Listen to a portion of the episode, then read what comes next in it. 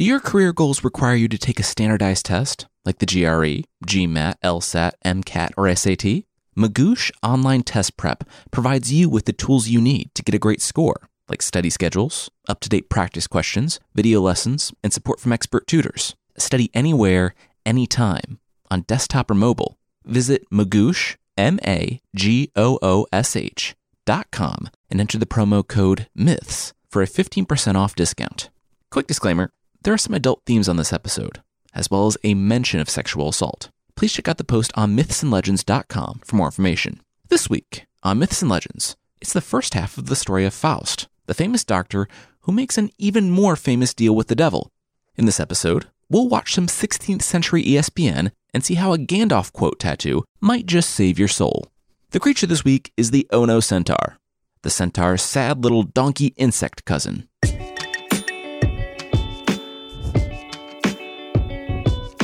This is Myths and Legends, episode 151A A Man of Wealth and Taste. This is a podcast where I tell stories from mythology and folklore. Some are incredibly popular stories you think you know, but with surprising origins. Others are stories that might be new to you, but are definitely worth a listen. Faust. It began as a legend. Over time, however, we see its expansion into the realm of literature. There's the initial chapbook, which is one of the earliest written mentions of the legend. Then there's Christopher Marlowe's adaptation for the stage, in his spoiler ridden title, The Tragical History of Dr. Faustus. It's both of those versions that will serve as inspiration for the Dr. Faust and the extremely famous story Faust by Goethe, one of the most important works of German literature. Because Goethe's version is so different from the original version circulated in the 16th century, today's story isn't really going to be reflective of Goethe's version for a few reasons. The chief of which being that it's only loosely based off the legend, and it's largely a work by Goethe, which is in no way a slight, it's a masterpiece of German literature. Our adaptation today is primarily based on the original chapbooks, which were small, cheaply made paperback booklets containing stories, ballads, tracts, and more. In this case, a legend about a man named Faust. We'll bring in a little bit from Christopher Marlowe's version to connect the dots, and that's only because his play was influenced heavily by the chapbooks and the popular legends circulating at the time. The legends are based off a possible historical figure by the name of Johann Faust. Although the legends mixed so quickly and so thoroughly with the history that, you know, who really knows at this point? Allegedly, Faust was an alchemist, back when that was a thing, and it said that he was born in 1481 and was either a con man who preyed on the gullible or a respected academic.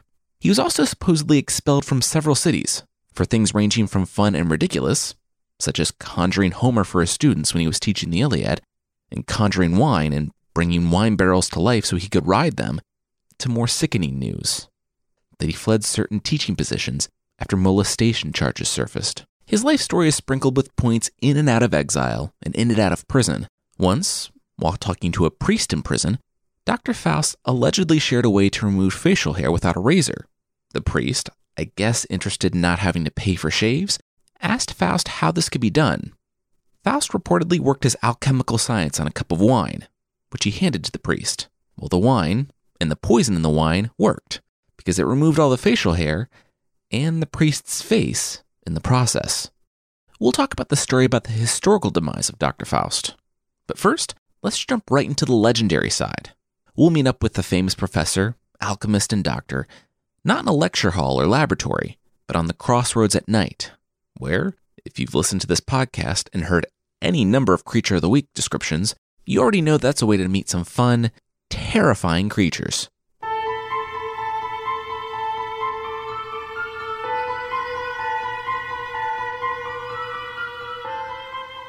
It was midnight, and Dr. Faust had just finished drawing the third circle at the crossroads.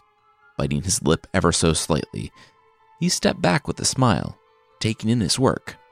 Summoning the devil himself to bend him to your will? Oh, yeah. This was a great idea. Dr. Faust had grown up with a dream in his heart to be a doctor, and his dream had become a reality. Really easily, actually, and at way too young of an age.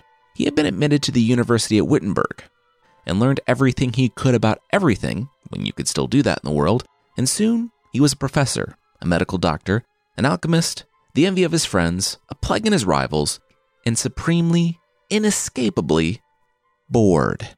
His mind ever turning, he thought about his situation. Knowledge could win him the respect of squabbling old men. It was interesting and elucidating in and of itself, but could it do more? Could it give him power? Love? Well, not love, so to speak. He didn't really believe that love was anything more than a combination of attachment and the gratification of physical desires. But if he was being honest, he would like some gratification of physical desires, with or without the attachment. The respect of squabbling old men got him a lot of things, but it did not make for a strong dating game. So, he went into the parts of the libraries people didn't go. He traveled to faraway lands, where people were open to different ideas. He dug deep into myths and legends, and tales told by travelers at night, and slowly pieced together what he must do. He was going to summon a demon. And so, here he was. As we know, a crossroads at midnight was the obvious place to go to meet all sorts of things you absolutely never wanted to meet. And Dr. Faust was ready, standing before three circles marked with arcane runes and languages no one had spoken for thousands of years. He began the chants. When those were finished, he uttered the words. He said that he renounced God and heaven and swore allegiance to hell. That was when the forest exploded. Dr. Faust was blown clear off his feet, landing sprawled flat on his back. His ears ringing, he looked up at the forest. All the trees that hadn't torn from the ground had snapped at 90 degree angles. He squinted for a clearer view of the scene before him, expecting to see a host of hell, but instead, he saw a fancy orchestra. Hmm. A light hovered, and around him, instruments played the sweetest music he had ever heard. In the midst of the light and music, a tourney of knights began jousting. Momentarily pleased at what amounted to 15th century ESPN, Dr. Faust cocked an eyebrow rose to his feet. Wait a second. He was being tricked. The not so good doctor held up his hands and began chanting anew, and the orchestra and knights vanished. Faust chanted louder, his chants turning to screams in the night, when something started to blink into existence, seemingly against its own will. There was another crack of thunder, and something else hovered before him. There, hovering in the sky, was a dragon. It was more terrifying than anything Faust had ever seen or imagined, but he'd come prepared for that, too. The third circle glowed in the dirt, and Faust uttered the words. And above him, above the dragon, a star began to shine. And then it fell. At the last possible moment, the dragon dipped, and the star slammed into the ground, nearly missing the circles. Faust glowered and called down another star, then another. Finally, one connected, and the dragon erupted into a gush of fire. The smoke that took its place didn't filter up into the sky, but dropped to the ground. It took the shape of a human, though still vague and incomplete. Faust smiled. A friar. The smoke darkened, and, slowly, the brown robes and balding head of a friar took form. The eyes appeared last, and they flashed red before turning brown. Still grinning, Faust stepped back. It had worked. Tomorrow, he commanded. Inside Faust's house. No, the demon in the form of a friar spat back. Oh, was this fun for you?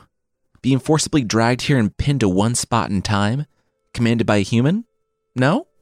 Well, if you don't want that to happen again, then meet me in my office at 8 a.m. tomorrow.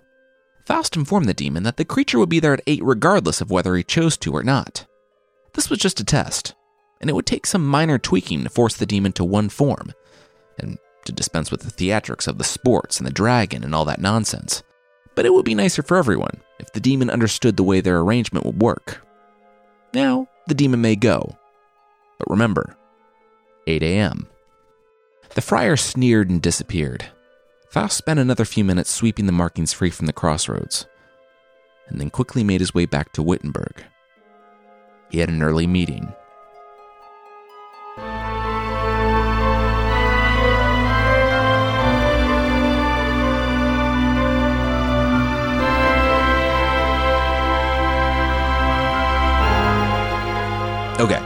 Three rules, Dr. Faust spouted the next morning. the friar standing before him in his triple locked office. One, the demon would be subservient to him in all he might request, inquire, or expect of the demon throughout his life and death. Two, the demon was to withhold no information from him. And three, the spirit would respond completely honestly to everything Faust asked. Uh, no, the friar replied. Faust's eyes widened. It's not that I don't want to, the demon continued, though I definitely don't want to. It's that I can't. Can't or won't, Faust countered. Eyes narrowed as he thumbed through the ancient tome, looking for an incantation to punish the demon. Uh, kind of both, replied the demon. He explained that he had a boss too, you know.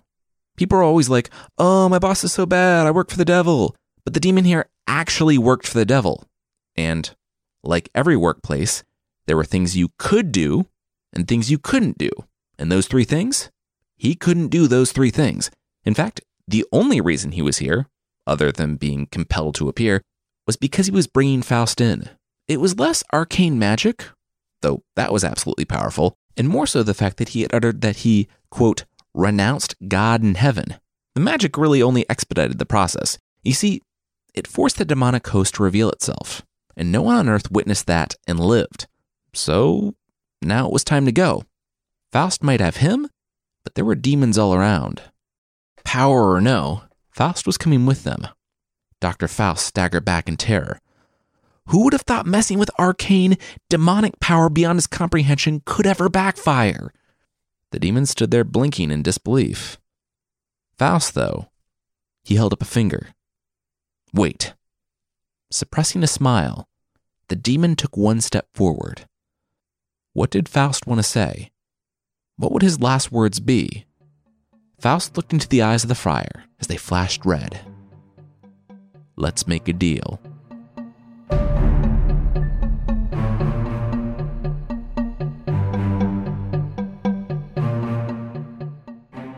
We'll learn the outcome of this famous agreement, but that will be right after this.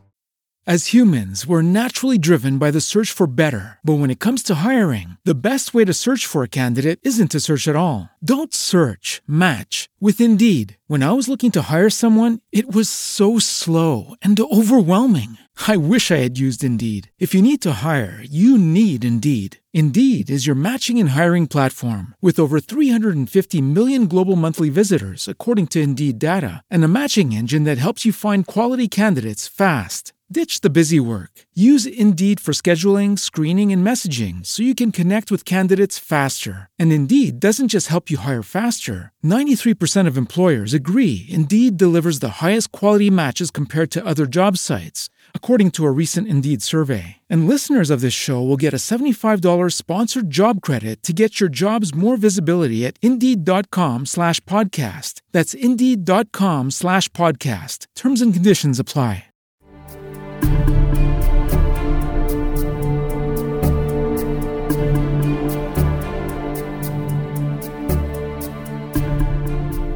At 4 p.m., the friar was back in Faust's office. This was an unusual circumstance for everyone, so both parties needed some time to figure out what this looked like. Together, they came to the following terms Faust would agree to a certain number of years 24, the demon blurted. Faust agreed that, you know, that sounded reasonable. He was already in his 40s, and this was the 1500s, so he couldn't reasonably expect more than that. After the expiration of the term, Faust himself would expire, and his soul would be the property of the devil. To confirm their agreement, he would sign a contract in his own blood and would renounce the Christian faith and defy all believers. If Faust kept to those terms, every lust of his heart would be fulfilled during his time on earth. Money, power, women, whatever he wanted would be his. Faust stared at the paper on the desk, eyeing the terms laid out before him. He just wanted to confirm he was already damned, correct? If they didn't reach an agreement, his only option was leaving right now. The demon nodded silently. Yep, he was afraid so. Those weren't even his rules. Those were. Let's not worry about whose rules those were. Faust shouldn't focus on the future, but on the present and all the things that will be his if he were to sign.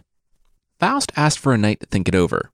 This was, after all, a big decision. The friar nodded again. Of course. They were beings committed to the damnation and torture of humanity, but that didn't mean they were unreasonable. That night, Faust's sleep was fitful at best. In his dreams, he saw an unknown being dressed in white, something quite the opposite of the demonic friar. He shirked from the light, but it only grew, warming him and enveloping him. It said that, no matter what he felt or thought he knew, he could always return. He could always go back. He was always loved. He snapped awake and found himself looking straight into the eyes of the friar. Rising quickly, he realized he had fallen asleep at his desk. It was fading, but he recalled having a wonderful yet horrible dream. The friar spoke, pulling the doctor from his thoughts. He thought of Faust like a friend now. They should be on more familiar terms, you know, since they be seen so much of each other. The demon shared that his name was Mephistopheles. Faust turned to face him. Hey, why did the devil want his soul? Faust asked. Oh, the devil just wanted his soul because he wants to make humanity suffer like you suffered, Mephistopheles replied. Oh, Dr. Faust replied. Yep, Mephistopheles said with a nod. Yeah, but how bad could he really be? Like, how terrible is hell? Am I right? Faust said with a laugh. Uh, very and extremely, Mephistopheles said, and handed Faust a penknife, instructing the doctor to jab his own finger. It was time to sign. The specifics of hell seeming so far away, and the excitement of his every lust and desire being fulfilled seeming so close, Dr. Faust ignored his dream and agreed to the deal, stabbing the knife into his fingertip until blood trickled from it. He held his finger over a small basin and readied the quill. When there was enough, he dipped the quill, pressed it to the paper, and nothing happened. The blood ran off like water on wax. Huh. He dipped his quill again, and again the blood ran off. Dr. Faust, remember, was also a medical doctor, so he knew just how viscous blood was supposed to be. And the answer here was more viscous. It shouldn't run off like that. Hey, you, you think my own blood is trying to tell me not to do this? Faust asked. Mephistopheles laughed in his face. That was preposterous.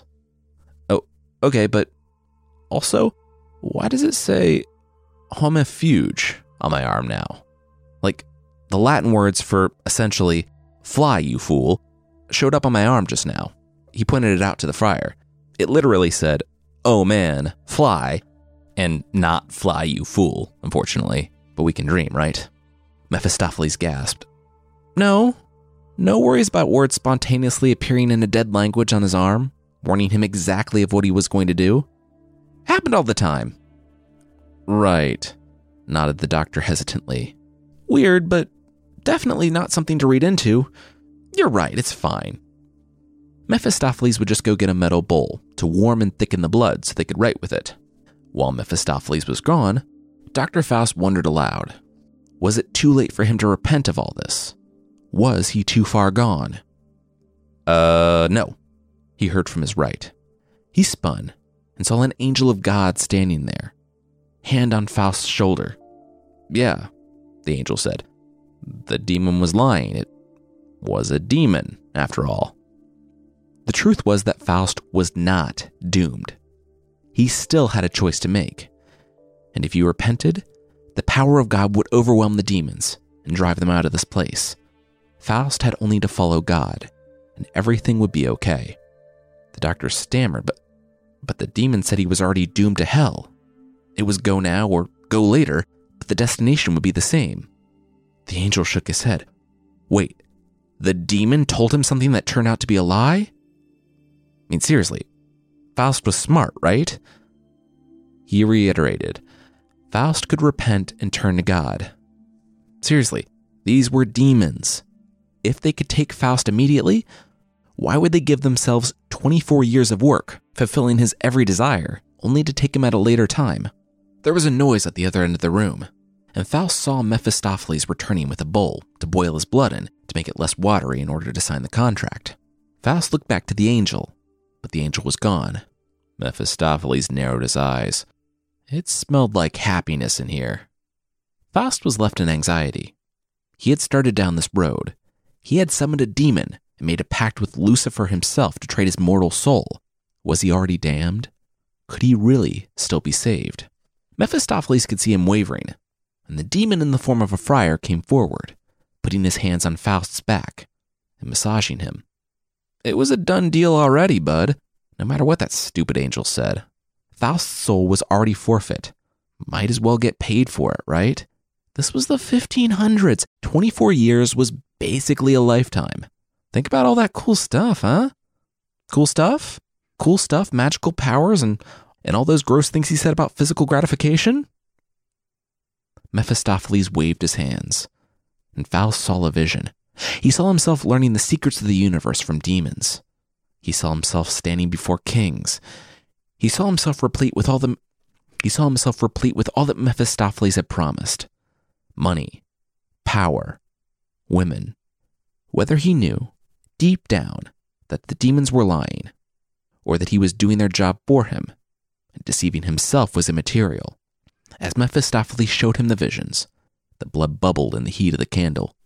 Faust dipped the nib and signed the contract. Instantly, the blood dried, and, with a smile, Mephistopheles rolled up the contract. It was done. Faust belonged to them. In the chapbook, the party begins straight away.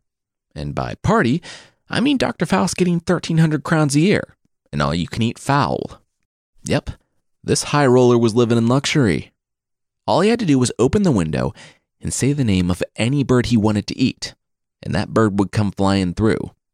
Then it was simply a matter of killing, plucking, and cooking it. He was truly living the life. Luckily, he didn't have to do the same with grapes, and Mephistopheles was more than happy to make the best wine in Germany disappear from its cellars and appear in Faust's. He did the same with Faust's clothes, and the doctor grew in esteem and reputation. It was only in his office, in his home behind locked doors, that Faust conjured Mephistopheles. No one knew of the demon, and no one could know. Even if someone was watching, Mephistopheles only ever came in the form of a portly friar, never in his true form, which Faust would have hardly been able to handle anyway. In fact, in the chapbook, he only saw the true form of the demons once, when he asked to marry.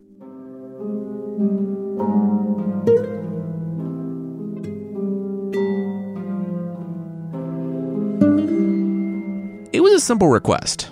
The demons had promised certain gratifications, and given his position at the university, and his money and clothes and all you can eat fowl, Dr. Faust had been attracting attention from women all around Wittenberg. So, yeah, he wanted a wife. And he wanted the demons to make that happen. They made wild birds fly in the window, they could help a beautiful maiden walk in his front door. However, that was where Mephistopheles shook his head. Nope, sorry, couldn't help. Faust furrowed his brow. What did the demon mean he couldn't help? What was the point of their contract? And the blood? They talked about this exact thing, you know hmm, physical gratification. The demonic friar nodded. Yes, he could help with that. But he couldn't help with marriage. Marriage was God's territory, and Faust had vowed hatred toward God and his ways. Unfortunately for Faust, he was looking at life as a confirmed bachelor. Annoyed, Faust chuckled. Well, whatever. He didn't need Mephistopheles' help for this one. With all the other stuff, he had women beating down his door. He'd get married, no matter the consequences. He turned on a heel to leave, so he didn't see the friar's eyes flash with fire and the rest of his skin burn away, revealing Mephistopheles' true form. He did, however, notice that his door was on fire when he reached it. He turned back and saw that the circles on the floor, the same ones he had used to conjure Mephistopheles in the first place, were now fiery holes and growing quickly. Claws emerged from each of them, and soon the room was swarming with demons. Faust tried to run, but they grabbed him and pulled him down. Within moments, he was in a place of fire, and yet also darkness. Mephistopheles loomed above, and Faust shirked away from his true form, while Satan himself loomed in the distance. Mephistopheles asked Faust, if he was going to find himself in breach of the contract and go marry. As the demon's claws tore into his skin, Faust could only manage to shake his head. Mephistopheles smiled, and Faust blinked. In an instant, they were back in his study, and the horrifying demon was, once again, the portly monk. He smiled and helped the frozen, wide eyed Faust to his feet. The friar cleared his throat. As he was saying, Faust couldn't marry, but they could help with his desires. From this point until the end of the contract, all Faust had to do was point to someone he wanted to be with, and she would be led to Faust's bedroom that night. She would be in a trance and act any way that Faust wished. But the following morning, she would find herself back in her normal bed with no memory of what had taken place. Faust stammered. Any woman? he asked with a gulp. Mephistopheles nodded. Any living woman, from queens to serving girls, would be his. He need only to tell them who. Thinking of all the women that he knew, all that he had seen, Faust could only smile. He looked out the window and saw that the sun was setting, and turned to Mephistopheles. Could they get started now? Mephistopheles nodded. Sure, whatever. Just give him enough time to find the woman, and then get out of the room because he did not want to be there for that. Faust thought of one of his biggest academic rivals at the university, and then he thought of the man's wife. Mephistopheles disappeared for a few moments. And when he returned, he announced that she would be waiting for Faust in his room.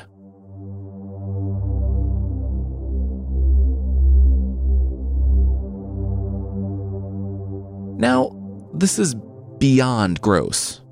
And I feel like with this, Faust really turns another corner. There's upping your wine game and bird delivery, and then there's Faust sexually assaulting a different person every night. It's dark, but what makes it a little less dark is that Faust only believes he's sexually assaulting a different person every night. You see, for what I imagine is a ton of different reasons, not the least of which being God protecting the women, the demons couldn't lead actual women to Faust's bedchamber each night. So, who was there? The demons. I can just imagine demon number 92 punching the clock that night, and, with a deep sigh, and wondering if it was really a good idea to rebel against God and be cast out of heaven for this, putting on the form of a specific medieval woman to go satisfy the desires of an aging academic. It's still bad, but it wasn't women being led to his room, but rather a shape shifting demon begrudgingly doing their part to see the bargain through.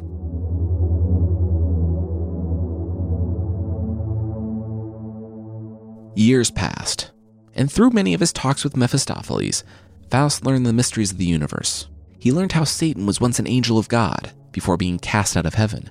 He learned of hell, and of how it was an abyss, a pain which humans could never comprehend.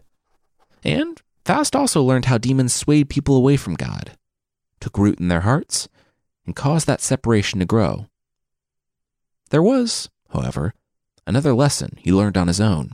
Throughout all of this, despite his disgusting nightly visits, free wine and bird buffet, Faust realized that these things didn't satisfy, that there was a growing hole deep within that nothing could fill. And he wondered was it really too late for him? Was he now too far gone?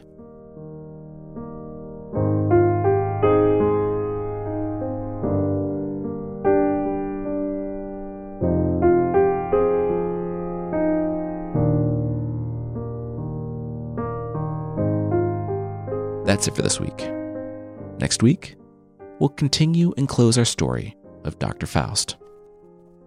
So, if you'd like to support the show beyond leaving a review on Apple Podcasts or telling a friend, there's also a membership thing on the site. For less than the price of a loaf of bread stress loaf, stress ball, I guess that's not a ball, you can get extra episodes, source pack ebooks, and ad free versions of the show that won't leave you way more stressed out than if you accidentally took a bite of your squeezable bread stress ball.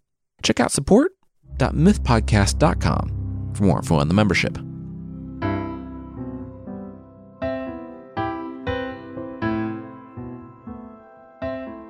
Creature this week is the Ono Centaur from the bestiaries of medieval Europe. And yeah, Ono Centaur is not just what you say when you see a centaur. Yeah, we still do dad jokes, but it's a somehow less threatening and simultaneously more creepy creature than a traditional centaur. The Ono Centaur is pretty similar to a centaur, and someone, like me, with very poor knowledge of animals, might not be able to immediately tell the difference between a centaur and an Ono Centaur. And that's because an Ono Centaur is basically a centaur, but with the bottom half of a donkey instead of a horse. The Ono Centaur enjoys mentions in both 2nd century AD Greek natural history texts, as well as the Bible. And yeah, it seems less threatening than a regular centaur at first glance, because right away, you'll see that it's smaller. Another main difference is that, in some depictions, the Ono centaur is lacking the front legs of the donkey, giving it the two back hooves of the donkey and making it just this weird, curved bipedal creature, with a donkey chest but no legs, leading up to the human half, with its weird, long arms and apparently abs of steel to keep that whole thing balanced. The more common depiction of the Ono centaur is one with the four bottom donkey legs and two human hands. But where this differs, I feel, from most normal centaur is that the Ono centaur have the ability to make their human back and donkey back completely straight, drop down to the ground, and run on all six appendages their creepy long arms and all four donkey legs, making them like a giant, disturbing human donkey bug.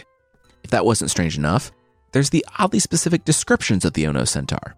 I'm not sure if there are any female Ono centaur, but for the men, they're described as having thick beards, and, as quoted from the second century Greek historian, teats that are swelling and stand out on the breast. No word on why that's the case, but I just wanted to give you that visual component. The second century Greek historian tells that the Ono centaur are easily angered. You probably would be too, if you had to turn into a giant donkey bug to run, and are willful, like their famously obstinate lower half. If you see an Ono centaur and aren't equipped with hydra poison coated arrows, run. And if you catch it, which really why would you or anyone want to? But if you catch it, it will refuse to eat and prefer to just waste away, preferring death to servitude.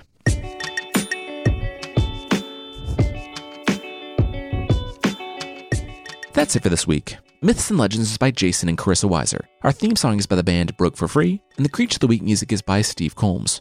There are links to even more music in the show notes. And I want to say thanks again to BetterHelp for sponsoring us this week.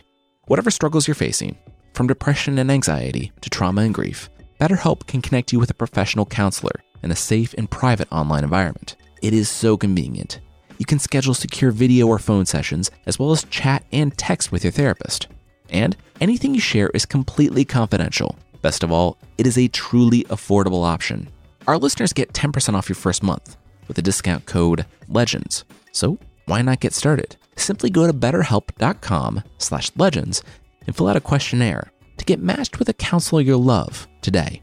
All right, thank you so much for listening, and I'll see you next time.